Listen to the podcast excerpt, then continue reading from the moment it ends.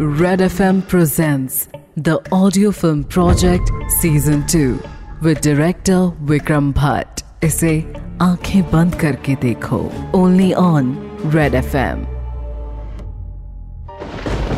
news और अखबारों में हर रोज एक बवंडर आने की खबर आ रही थी और अब ये बवंडर शहर पहुँच चुका था। लेकिन जैसे एक बवंडर बार चल रहा था वैसा ही एक बवंडर विलियम के मन में चल रहा था। जैसे वो कहते हैं, मैं अकेला ही चला था जानिब मंजिल। लोग जुड़ते गए और कारवां बनता चला गया। ऐसा ही कुछ विलियम के साथ भी हो रहा था। एक तरफ़ धीरे धीरे सारी उम्मीदें हाथ से छूटती जा रही थी। वहीं कुछ लोग भी सामने आ रहे थे जो मदद करने के लिए तैयार थे। जर्नलिस्ट सुफिया ने जो चेहरा मार्क का देख लिया था, उसे समझ लेने के बाद वो विलियम की मदद करने को तैयार थी। मगर कैसे? क्या करना होगा ताकि वो मार्क को कोर्ट तक घसीट सके? यही सोचते हुए सोफिया और विलियम इस वक्त विलियम के होटल रूम में बैठे हुए थे। अब तक जो भी इंफॉर्मेशन विलियम ने मार्क के बारे में इकट्ठा कर रखी थी, उन्हें पढ़ लेने के बाद सोफिया ने कहा, काफ़ी नहीं है।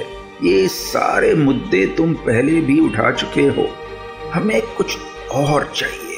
कुछ कुछ ठोस। ये सुनकर विलियम ने थोड़ा सोचते हुए कहा, ऐसा क्या मिलेगा? एक विटनेस थी। उसे भी कोर्ट तक पहुँचने नहीं दिया उस आदमी। ये सुनकर सूफिया भी खामोश हो गई। खामोशी कमरे में आकर ठहरी हुई थी कि तभी विलियम के दरवाजे पर एक दस्तक हुई। उसने जाकर दरवाज़ा खोला तो एक पल के लिए सहम सा गया, क्योंकि सामने इंस्पेक्टर स्टीवन खड़ा था।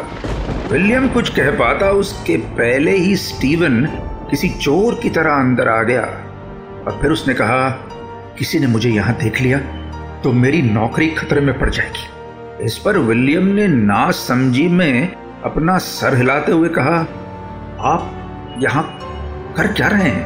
आपको तो केस से निकाल दिया था ना? इस पर स्टीवन ने अपना कोट उतारते हुए कहा, हाँ, मगर केस को मेरे अंदर से नहीं निकाल सके वो लोग। अब मेरी बात ध्यान से सुनिए। मैं खुद यहाँ रहकर तुम्हारी मदद नहीं कर सकता, मगर इतना ज़रूर कर सकता हूँ कि तुम्हें एक सही रास्ता दिखा पाऊँ। यह सुनकर विलियम ने उलझन भरी आँखों से सोफिया को देखा कि तभी स्टीवन ने अपने कोट से एक फ़ाइल को निकालते हुए कहा, अगर तुम्हें किसी आदमी के बारे में जानना है तो उसके प्रेजेंट से ज़्यादा उसके पास्ट पर ध्यान देना होगा। अगर मार्क इतना ही कमीना आदमी है तो उसका अतीत भी इस तरह के काले कामों से भरा हुआ होगा। खैर, यहाँ तो इसने सारे लोगों को पैसा खिला रखा है, मगर इस फ़ाइल में उन हॉस्पिटल के एड्रेस है जहाँ मार्क पहले काम किया करता था। इन जगहों पर शायद तुम्हें कुछ मिल सके। ये कहकर स्टीवन ने वो फ़ाइल विलियम को दी और अपना कोट पहनते हुए बोला बस इतना याद रखना कि मेरा नाम ना है मैं इंसानियत के नाते तुम्हारी मदद कर रहा हूँ। ये याद रखना। इतना बोलकर स्टीवन वहाँ से चला गया और विलियम बस यूँ ही खड़ा था। इस दुनिया में जहाँ उसे सिवाय अंधेरे के और कुछ भी नहीं मिला था, वहीं कुछ अनजान लोग उसकी मदद कर रहे थे। सुफिया ने विलियम की तरफ़ देखते हुए कहा, हमें ज़्यादा देर नहीं करनी चाहिए। इस हॉस्पिटल में हमें ज़रूर ऐसा कुछ मिलेगा जिससे मार्क का असली चेहरा दुनिया के सामने लाया जा सके। अगली ही सुबह विलियम और सोफिया उस हॉस्पिटल में जा पहुँचे जो कि उनके शहर से करीब दो घंटे की दूरी पर था। वो इस वक्त हॉस्पिटल के एमडी के साथ बैठे हुए थे। सारी बात सुनने के बाद उस एमडी ने कहा, आप मज़ाक कर रहे हैं। डॉक्टर मार्क इस हॉस्पिटल का एक बड़ा नाम हुआ करते थे। मैं उनके पेशेंट्स की इंफॉर्मेशन नहीं दे सकता। ये रूल्स के खिलाफ है। इस पर विलियम ने कहा, देखिए सर, मेरी बेटी का खून हुआ है। आप तो जान बचाने की कसम खाते हैं। क्या आप मेरी बेटी की गई हुई जान को इंसाफ नहीं दिलवाएँगे? न्याय नहीं दिलवाएँगे उसे? ये सुनकर उस एमडी ने साफ़ ना करते हुए कहा, नहीं, देखिए, ये सब मेरे हाथों में नहीं है। ये सुनकर विलियम ने एक नज़र सोफिया को देखा और निराशा का बोझ अपने कंधों पर लेकर वो दोनों वहाँ से बाहर आ गए। हॉस्पिटल से बाहर आकर वो दोनों अपनी गाड़ी में बैठने ही वाले थे कि तभी पीछे से आई एक आवाज़ ने उनको रोक लिया। विलियम ने पलट कर देखा कि एक सीनियर नर्स उनकी तरफ़ चलती हुई आ रही थी। उस नर्स ने आते ही कहा, मैं इस हॉस्पिटल की हेड नर्स हूँ। आपकी बातें सुनी मैंने। क्या आप मार्क स्टीफन की बात कर रहे हैं? ये सुनकर विलियम ने सहमते हुए कहा हाँ आप जानती थी उसे? इस पर उस नर्स ने हामी में सर हिलाते हुए कहा हाँ जिस वक्त वो यहाँ डॉक्टर थे, मैं उस वक्त यहाँ जूनियर नर्स हुआ करती थी। मगर उस वक्त एक अजीब बात होती थी। कई सारे पेशेंट्स, ज़्यादातर लड़कियाँ, ये शिकायत करती थी कि मार्क ने उन्हें कोई इंजेक्शन दिया जिससे उन्हें बेहद नींद आती थी और उसके कई साइड इफ़ेक्ट्स भी होते थे।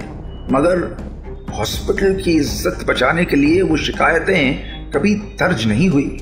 ये सुनकर विलियम ने कहा तो फिर कैसे पता चलेगा? कौन थी वो लड़कियाँ? इस पर नर्स ने कहा, वो मैं ऐसे तो नहीं बता सकती क्योंकि उन कंप्लेंट्स का कोई रिकॉर्ड ही नहीं था, मगर उस वक्त हॉस्पिटल के साथ डॉक्टर मार्क एक क्लिनिक भी चलाते थे। वहाँ उनकी एक सेक्रेटरी थी। आप शायद उसे जाकर मिल सकते हैं। वो ज़रूर इसके बारे में कुछ जानती होगी।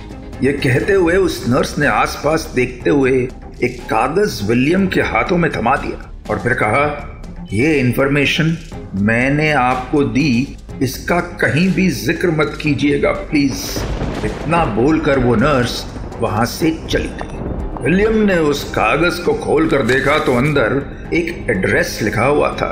विलियम ने सुफिया से कहा, हो ना हो मार्क के करीब रहने वाली ये सेक्रेटरी ज़रूर कुछ जानती होगी।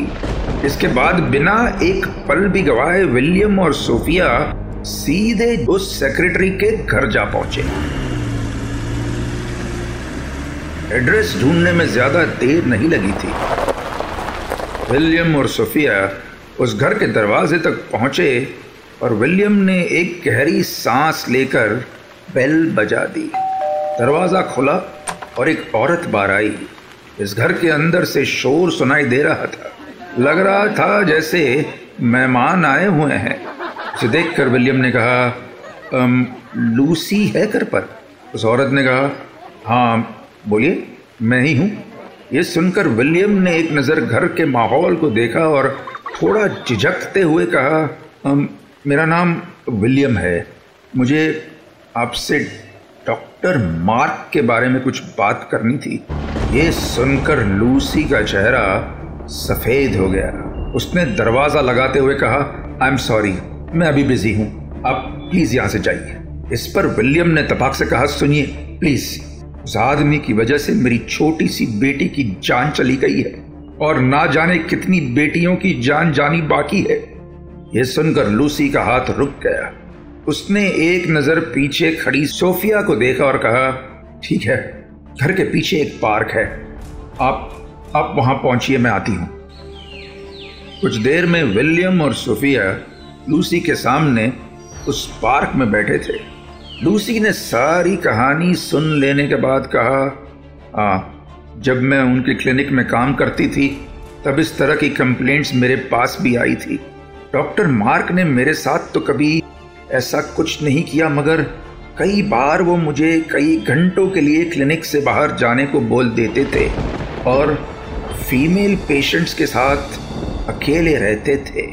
ये सुनकर विलियम ने हैरानी के साथ कहा, उनमें से एक भी लड़की ने अपना मुँह नहीं खोला? ऐसा कैसे हो सकता है, लूसी? ये सुनकर लूसी ने कहा, यहीं तो वो आदमी अपना शैतानी दिमाग चलाता था।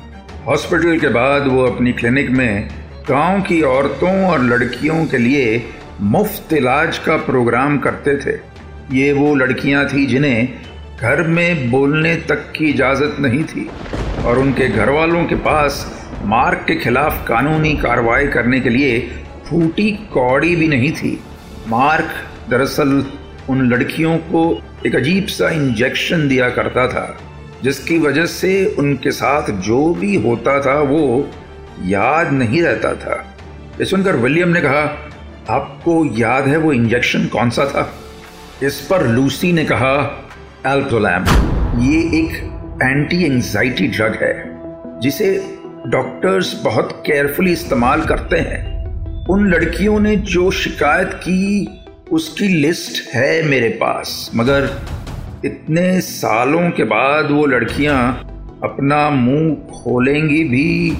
इस बात पे भरोसा करना थोड़ा मुश्किल है। ये सुनकर सूफिया ने कहा, वो सब आप हम पे छोड़ दीजिए। अब बस इस ड्रग का नाम और उन लड़कियों का एड्रेस नाम सहित हमें दे दीजिए, प्लीज़। कुछ ही देर में लूसी एक फ़ाइल लेकर आई, जिसमें वो सारी इंफॉर्मेशन थी जो विलियम को चाहिए थी। उसे देते हुए लूसी ने कहा, जो काम मैं कभी नहीं कर पाई, वो आप कर रहे हैं। रास्ता मुश्किल है, मगर इसकी मंजिल उतनी ही नेक है। इन लड़कियों को आप ही न्याय दिला सकते हैं। यह सुनकर विलियम के चेहरे पर निश्चय के भाव आ गए। उसने वो फ़ाइल ली और वहाँ से निकल गया। मगर एड्रेस मिलने के बाद भी रास्ता काफ़ी मुश्किल था। वो लड़कियाँ जर्मनी के अलग अलग गाँवों में रहती थी। लेकिन अगर जुनून सर पर हो तो कोई रास्ता मुश्किल नहीं लगता। महीनों लगातार घूमने के बाद विलियम और सोफिया को वो सारे बयान मिल चुके थे जिनकी उन्हें ज़रूरत थी। वो बयान इतने दर्दनाक और खौफ से भरे थे कि उन्हें सुनकर किसी की भी रूह काँप जाए। मार्क सचमुच एक वैशी दरिंदा था, जो सड़कों पर घूम रहा था। आज़ाद। उन बयानों को लेकर आखिरकार विलियम और सोफिया विलियम के वकील जॉन के पास पहुँचे। उसके ऑफ़िस पहुंचकर विलियम ने वो सारे डॉक्यूमेंट्स एडवोकेट जॉन को देते हुए कहा, ये लड़कियाँ उस कमी ने मार्क की शिकार रही है। इन्हें पढ़कर बताओ कि हम केस बना भी सकते हैं या नहीं? ये सुनकर जॉन, जो खुद अब तक इस मामले में कई बार हार चुका था, वो बोला, विलियम, तुम क्यों नहीं समझ रहे हो? वो आदमी इतना पावरफुल है कि दो मिनट में सारा केस पलट देगा। इस पर विलियम ने चीखते हुए कहा, ये कैसी बातें कर रहे हो? देखो, अगर तुम मदद नहीं करना चाहते तो ठीक है, मैं ये फ़ाइल यहीं छोड़कर जा रहा हूँ। एक दफ़ा पढ़ ज़रूर लेना तुम, और तब भी तुम्हें मेरा साथ देना ना हो तो कोई बात नहीं, मैं खुद ये लड़ाई लड़ूँगा अकेले। इतना बोलकर विलियम वहाँ से चला गया। इस बात को करीब पाँच दिन बीत चुके थे। वो अपने किराए के घर में आकर बैठा ही था कि तभी उसका फ़ोन बजा। उसने देखा कि फ़ोन जॉन का ही था। उसने फ़ोन उठाया ही था कि दूसरी तरफ़ से चीखते हुए एक आवाज़ आई, विलियम, तुम कमाल आदमी हो यार। ये सब पढ़ते पढ़ते मुझे इतने दिन लग गए। इस आदमी को तो जेल के अंदर होना चाहिए। और वही होगा देखना तुम we definitely have a case here मैं तुरंत सारे कागजात तैयार कर लेता हूँ। मार्क को अब जेल जाने से कोई भी नहीं रोक सकेगा। देखना तुम आगे क्या होगा जानने के लिए tune in to the audio film project season two with director Vikram Bhatt इसे सुनिए Red F M India and सारे लीडिंग पॉडकास्ट एप्स पर। रेड एफ़ एम बजाते रहो।